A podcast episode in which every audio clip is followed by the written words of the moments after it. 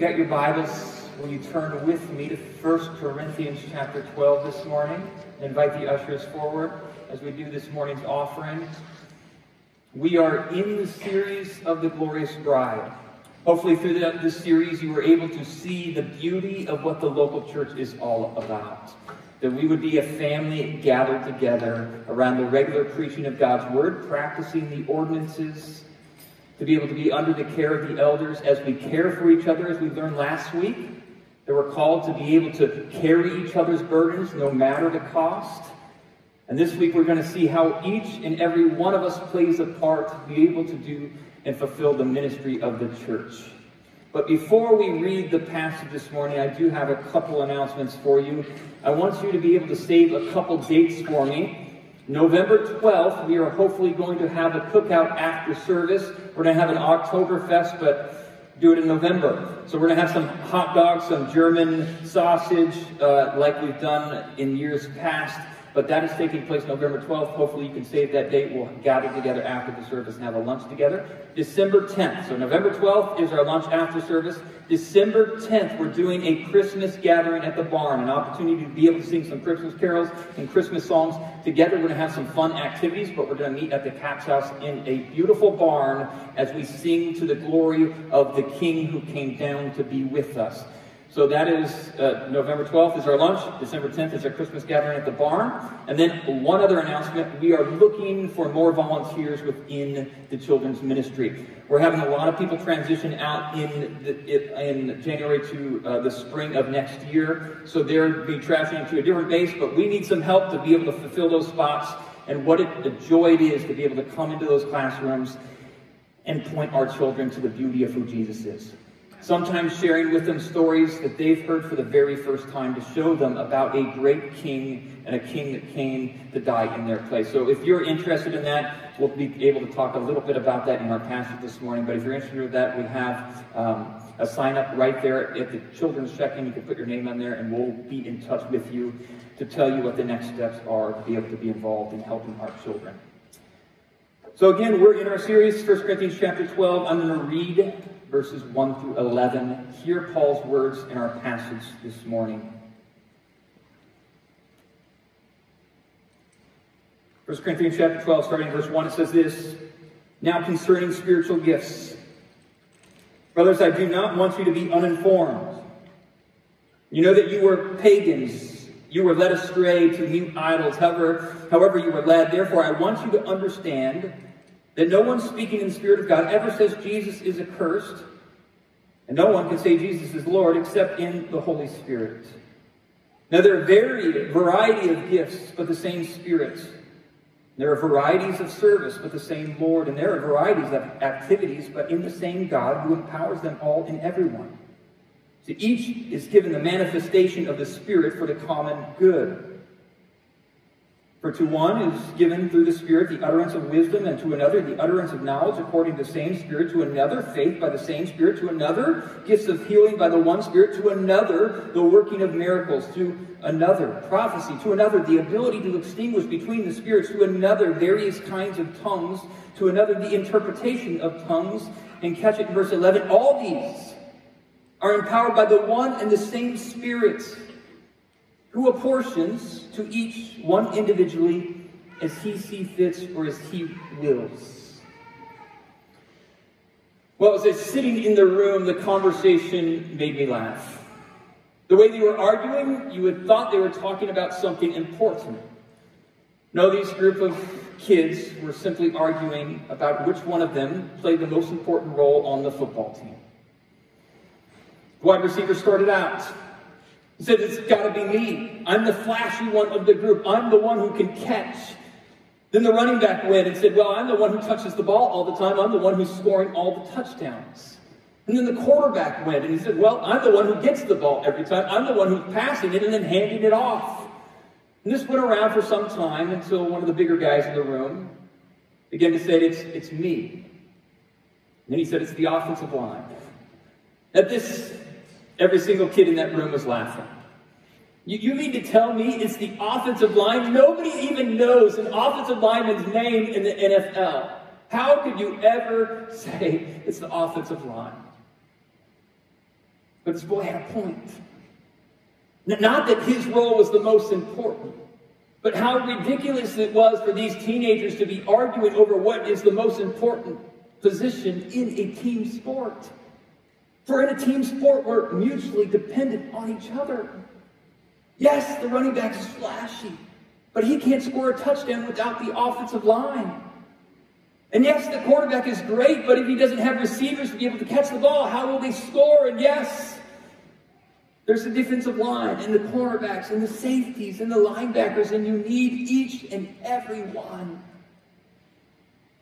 And yet, this bunch of knuckleheads were arguing over which position is the greatest when they didn't realize they needed each and every position to be able to be a team. Well, I find that a fitting, fitting illustration for our text this morning. Because we move into our passage this morning, what we see is a bunch of knuckleheads. Here they were arguing not which position on the football team was best, but what position in the church is best. You had the tongue speakers speaking and saying it's, it's got to be us. After all, we have this Spirit manifesting in us. It's evidence that our spiritual maturity, after all, look at the Spirit speak. He's speaking through us. And then you got the non-tongue speakers looking at them and getting, getting upset and that, that can't be spiritual maturity. How, how could you say that you're better than us? And they went back and forth arguing, and yet Paul in our passage is going to say, You're playing team sport. You're all on the same team. You're mutually dependent on each other, and each and every person is vitally important to accomplish the task of what the church has been given. We need each and every person to be able to fulfill the glorious mission the bride of Christ has been given. This is Paul's point this morning as he begins to direct us in this passage. And so, vitally important as we remember again what is the definition of the local church? It is the family gathered. It's a family gathered around the regular preaching of God's word who practice the ordinance, communion, and baptism who then are under the care of the elders, who care for each other vitally, and then are sent out on mission to proclaim the gospel in word and in deed. But as we said this definition, the next question is what empowers us? We said it's prayer, and it's the Holy Spirit. The Holy Spirit who gives us his power to be able to do and fulfill the ministry that God has called us to do in this place. Reminded that we're a family. This is a team sport. And the Spirit is going to work in each and every one of us. Well, the problem was, Corinthian church wasn't understanding that. So, Paul this morning, his first point is very simple. He's going to tell us that the Spirit manifesting in us, giving us the spiritual gifts, is a sign of not our division, but a sign of our unity. Not a sign of our division. We're not called to, to, to, get jealous over this person doing this task and another person doing this task, but it's a sign of our unity together. But the problem again was this First Corinthian church was a mess. They were divided in every aspect of the church. If you just look back in First Corinthians, we see in uh, chapters 1 and 4, they were attaching themselves to different teachers. Some were claiming to be of Paul and saying that's got to be the best. Others were saying of Apollos because he spoke in this kind of fancy Greek rhetoric, and, and Paul didn't. And then they attached themselves to that, saying they're the best. And then there was the group who said, we're the most spiritual because we attach ourselves to Jesus. And they're using their group as a way to look down on the other groups. They were divided. But it just kept getting worse. And you just move on along at chapters 8 and 10, and now they're arguing about food. Those who thought they were more spiritual because they could eat the meat sacrificed to the idols. Saying we don't care about those idols, they're just fake anyway, so we can eat this meat. And then the other group is saying, no, we can't eat that meat. It's sacrifice to an idol. Don't you understand? It's pagan worship. And again, there was dividing, looking down on one group, and then the other group looking down on them. And then you make your way into chapter 11. And now they're divided over economic lines. The rich were able to get off of work early. Therefore, they began the party over communion, about two in the afternoon or three in the afternoon and they begin to get drinking and all of a sudden they find themselves drunk. But by the time the, the working class showed up at about five o'clock, they're on the outside looking in. And again, we see a church divided. And then in chapter 12, where we find ourselves this morning, they're divided over the spiritual gifts. And if you just notice what's taking place in our text, we, we see the argument that the ones who are speaking in tongues were giving. They're saying, hey, look at us. If, if tongue speaking is really from the Holy Spirit, if the manifestation of the Holy Spirit in us, does that not show you that we are full of the Spirit? And then they would say to the non tongue speakers, obviously you don't have the Spirit because you're not able to have this manifestation. And they went about this argument, it was convincing. Well, as you can imagine, the non tongue speakers were getting angry. You mean to tell us that we're less than spiritually mature than, than those who are speaking in tongues? And, and they went so far, as we see in our text in chapter 14, to actually try to ban tongue speaking in the church. That's why in chapter 14, Paul asked the, the rhetorical question. He says, should we, should, should we just ban tongue speaking altogether? So you have two groups. One speaking in tongues, saying, yes, this is a sign of spiritual maturity, looking down on those who couldn't speak in tongues and saying you're less than. And we have these two groups fighting back and forth, arguing to eventually they turn to Paul and say, You, you, you saw the Paul? Give, give us some direction on this because we think we're right and that other group thinks they're, they're right and we're just arguing and bickering. And, and the tongue speakers are saying, Yes, Paul, show us. Tell them that we are the, actually the spiritually mature people. The non tongue speakers looking at Paul and tell them they're, they're completely off base. Fact, Paul, help us ban this in our churches. Paul comes to chapter 12 and says this in verse 1. Now, concerning the spiritual people or spiritual things, could be used both way in the Greek. I believe it actually says now concerning spiritual people because he's going to use that same phrase, same Greek word in chapter 14 as a bookend. It says now concerning these things, and notice what he does. His argument is brilliant in, in verses 1 through 4. He begins to take them back to Holy Spirit 101. And he says, you, you need to just go back to the basics here. Understand what is a manifestation of the Spirit in the first place. Understanding what is the Holy Spirit actually in your life for. And notice what he says there in our passage in verses 1 through 4. Look at with it, uh, what he says again with me. He says this, now concerning spiritual things with spiritual people, brothers, I do not want you to be uninformed. You know that you were once pagans. You were led astray from you, uh, by mute idols. However, you were led. Therefore, I want you to understand that no speaking in the Spirit of God ever says Jesus is accursed. And no one says Jesus is Lord except in the Holy Spirit. It's a mouthful of a couple verses, but notice what he's saying. First, he takes them down a couple notches on the spiritual maturity ladder as he begins to say, I don't want you to be ignorant of this. I know you're all prideful, but look at you don't know this information. And he says, you, you once were, were led astray by these idols yourselves, so don't think too highly of yourself. But then notice how what his argument is in verse 3. It's powerful. Again, Holy Spirit 101, catch it in verse 3. He says, Therefore, I want you to understand that no one speaking in the Spirit of God ever says Jesus is accursed. And no one can say Jesus is Lord except in the Holy Spirit. So notice what he does. He, he broadens their understanding of the Holy Spirit. To the tongue speakers, he says, I, I, don't be so cute to think you're the only ones that have the Holy Spirit. In fact, those non-tongue speakers, just because they, they yes, have, a, have, have in faith that Jesus is Lord, that's evidence of the Spirit in their lives as well. And then he turns to the non-tongue speakers and said, don't be so closed off from the Holy Spirit in your life. In fact, you have the Holy Spirit manifesting in you as evidence as you claim faith in Christ. So, so you see what he's doing. Here was a church that divided the line down the middle and said tongue speakers on this side, non tongue speakers on this side, and he erases that line. He says, you, Your line is all wrong. The line should be driven around believers and non believers. All you believers, tongue speaking and non tongue speaking, have evidence of the Holy Spirit because you have confessed faith in Jesus Christ. That's, that's evidence of the Spirit. That's only from the Spirit.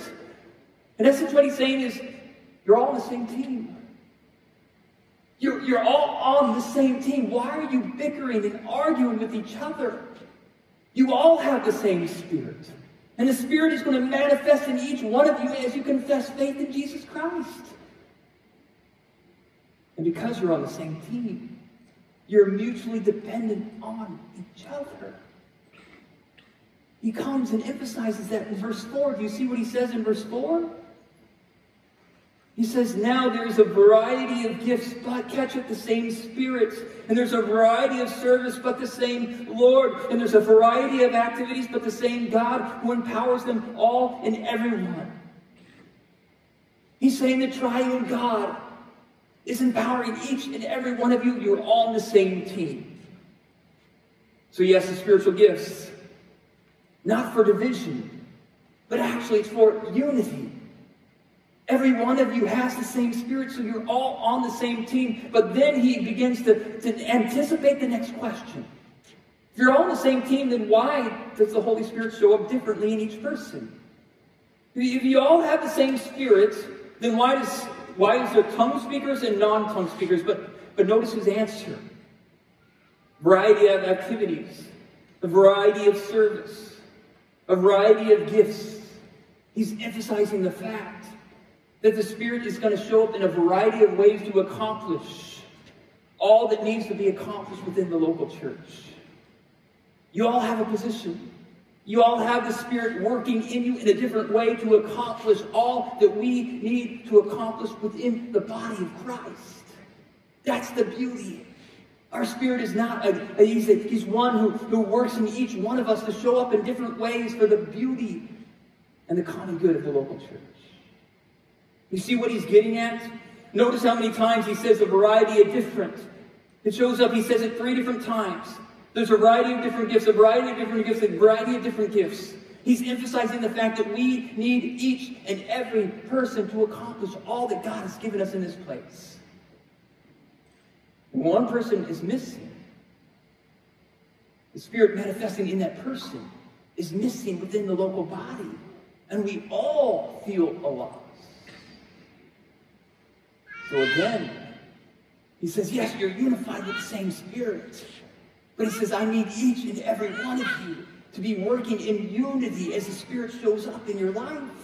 That's the beauty of what he's saying. He's saying, yes, this is a team sport, and that Spirit is going to show up in different ways to accomplish all that the church needs to get. And why do we do this? Verse 7, look at it. Why is this so important? For Paul writes in verse 7 To each is given the manifestation of the Spirit for catch it for the common good. For the common good. It's all for the common good of the body. That's the beauty. And is that how we look at the spiritual gifts within the body of Christ? Is it an emphasized, or is, is the main focus on the unity and the common good of the body of Christ? Or have we kind of reversed it where now spiritual gifts focuses on the individual and what they bring to the table rather than the common good of the body? See, he's going to transform the way we think about spiritual gifts. And he begins to give us a good definition. Spiritual gifts is the Spirit's manifestation in each one's life to accomplish the task of ministry in different ways for the common good of the body of Christ. So, so catch it. Spiritual gift is the Spirit's manifestation in one's life to accomplish the task of ministry in different ways for the common good of the body of Christ. And notice how vague that definition is, and it's vague on purpose because notice what he writes in verse 8 through 10. For the one is given through the Spirit the utterance of wisdom, and to another utterance of knowledge according to the same Spirit, to another faith by the same Spirit, to another gifts of healing by the one Spirit, to another working of miracles, to another prophecy, to another the ability to distinguish between spirits, to another various kinds of tongues, to another interpretation of tongues. And, and notice how broad Paul's definition is. Now, notice how he talks about these spiritual manifestations in one sense, but yet spiritual positions or ministry positions in the next, right next to each other. And he talks about the miraculous uh, gifts of the Spirit in one sense, right next to the common gifts of the Spirit. All in the same sentence. Gifts of speaking in tongue to the gifts of help right next to each other. And why does he do that? Because as you're looking at this passion, this passage, what we need to see is that the focus is always on the Holy Spirit and the common good of the body of Christ. The focus is on the Spirit, not the individual. It's on the Spirit being able to manifest in people's life for the benefit of the common good to fulfill ministries within the local body. So the focus is not on the individual, but it's on the Spirit doing His mighty work, which transforms the way we look at spiritual gifts within the body of Christ. This is what's helpful. See, I, I think the traditional view of the spiritual gifts, it, there's a problem with it. And here's the problem. We, we don't understand, we use this word spiritual gifts, and, and I actually vote to throw this word out because I don't think it's helpful. Here's the problem. It's the word gifts. In the English, we have two kind of emphasis of how we understand gifts. In one sense, we explain it as a gift, free of charge that you give at somebody's birthday. By the way, I forgot to mention this. My son's birthday is today. So he's so he's 11. I was supposed to do that in the first half. Wanted to give him a birthday shout out up here. Um, but we understand it, it's giving a gift free of charge. But in the other sense, we understand it as a talent. Somebody who's been gifted in this area, gifted in music, gifted in athletics. And we combine them when we understand the spiritual gifts within the body of Christ. That's the traditional view. And the problem comes with the gifted part. I think there's a misunderstanding of what that means. Because again, the focus now becomes on the individual. So we kind of ex- expect and look at the spiritual gifts within the body of Christ like we do athletics. Go with me here. Imagine there's a high school quarterback that's gifted, talented. And he shows up, transfers to a new high school. Very gifted quarterback. And imagine he comes in. What's our expectation? It's for him to play. If he doesn't play, we say that's a waste of God given talent. We never question what's the depth chart? We, we never even look. Do they even have a quarterback? What happens to him? In the of church are pragmatic. We just say, well, put the best person up there. But we never even looked at the church's needs or the team's needs. What's for the common good of the team? What happens if this team has a big need in the area of wide receiver? And this quarterback is talented, and he can show up and play in a wide receiver position too. We, we don't even go there. No, what we really think of, well, if he's not going to be able to play in his in, in the position of quarterback, what do we do? We, we, say, well, just transfer to another school. And that's how we see it in church. Somebody shows up and he does the spiritual gifts, the traditional spiritual gifts inventory. It shows them that they're gifted in music. And what happens when they show up into the church? They expect in the next three weeks that they're going to be up on stage, and if they're not, it's a waste of their God given talent, and they usually kind of head out the door and move to another church. But the question they never ask is what is the common good? For, for, for, for what is the needs of the church? What is the common good? What's for the common good? What happens if there's a need in children's ministry? That needs to be fulfilled, and you're just in all of a sudden look at the depth chart of our musical team, and there's all these people, and yet there's a need over here, and we just kind of in the American church say, well, this is what came up on their spiritual gifts inventory, and we put them in that position. But again, what's the problem in looking at it that way? We're just asking the wrong questions. See, what, what we need to do is begin to ask the question first is, where is the Holy Spirit leading me? Where are the needs of the church? Where can I fill in that need for the common good of the body and for the glory of Christ? Does that mean we never ask the questions of what am I passionate about and what am I talent? No, it doesn't.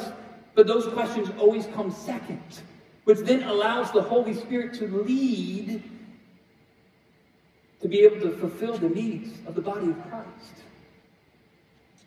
Because as you're looking at this passage, Notice many of the gifts are ministry positions that you can fulfill for a time. And what does it mean to be able to have a spiritual gift? I suggest we change the word to what you saw in the title Grace Enablings. Grace Enablings. It's the Spirit who enables you by His grace to give you a gift to fulfill this ministry at the time so that His power shows up to be able to fulfill the work of the ministry for the common good of the body of Christ. See, if I'm taking the traditional view of this test, the spiritual gifts test in high school, I guarantee I'm not on the stage. My gifting was not in speaking. I don't like to speak. I'm introverted. I like to sit in the corner. But yet the Spirit in my life now shows up. So that when I begin to go on stage, the focus is not on me because the people who know me know this is not my gifting. So then the Holy Spirit begins to show up and He gets all the glory. See, that's how we begin, have to look at, at the, the Spirit's work in your life. Because sometimes the Spirit is going to show up actually in your weakness. And as the Spirit shows up, it becomes your strength so that God gets the glory in the body of Christ. In fact, if you look at scriptures, many times we see that. Imagine Moses. Moses taking the traditional spiritual gifts inventory. Leadership's not coming up on his on his, his spiritual gifts inventory. He, he was didn't want to be a leader. He, he wanted his brother Aaron to be his speaker and to lead for him. He was trying to get out of it, but yet when he stepped into that role, as God assigned it for him, the Spirit shows up. So the Spirit now gets all the glory. And we look at Moses and say, that's got to be God. That's not Moses at work. Look at David. David's not even in the room. Nobody's looking at him and saying, Yes, you're going to be the next king of Israel. But God shows up in his life. As the Spirit anoints him, now he becomes the leader of Israel. Look at Timothy. Paul turns to him in Timothy, 1 uh, Timothy chapter 5 and says, I need you to flame this gift, charismata, the same word we see in our passage, that God has given you. Here's a fearful man who probably is not going to be a leader or a preacher unless the Spirit shows up, and yet the Spirit shows up, and notice Timothy become the church or the leader of the church of Ephesus. Did you see that sometimes God does work in our weaknesses to show up within the body of Christ? That now the focus doesn't become on the individual or where they think they need to serve, but it comes on the common good of the family.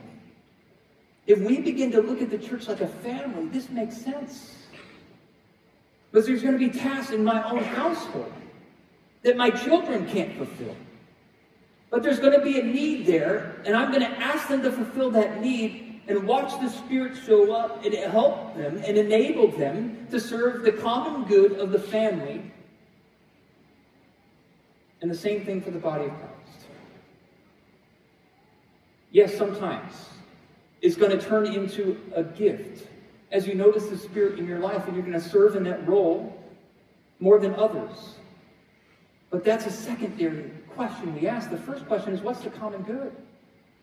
Then maybe you're even looking at the need within children and you're saying, man, I, I don't even want to serve children. I'm not talented in that.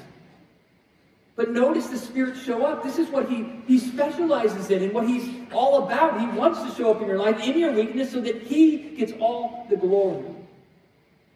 And when you begin to, to sell yourself that you're available, watch Him lead you. Watch Him lead you into different positions within the body of Christ for the common good. The Spirit and the, and the unity of the church now take precedence over everything else. Imagine if we kind of threw out that word of spiritual gifts. It's helpful in some sense because everybody uses it, but imagine if we now use the word grace and enablements. Even in that shift, notice how the focus now is on the Spirit. And even in the singers in the room. There's a position, yeah, there, has got to be some type of talent in there, but that's not from them. I can't train myself to be a singer, no matter how hard I work. So that who gets the credit in that? It's God. God has gifted some people with a voice that sounds like an angel. So it's never about the person. So, so we, even when we come into this room, there's never a sense of jealousy. Because as verse 11 says, it's as the Spirit sees fit.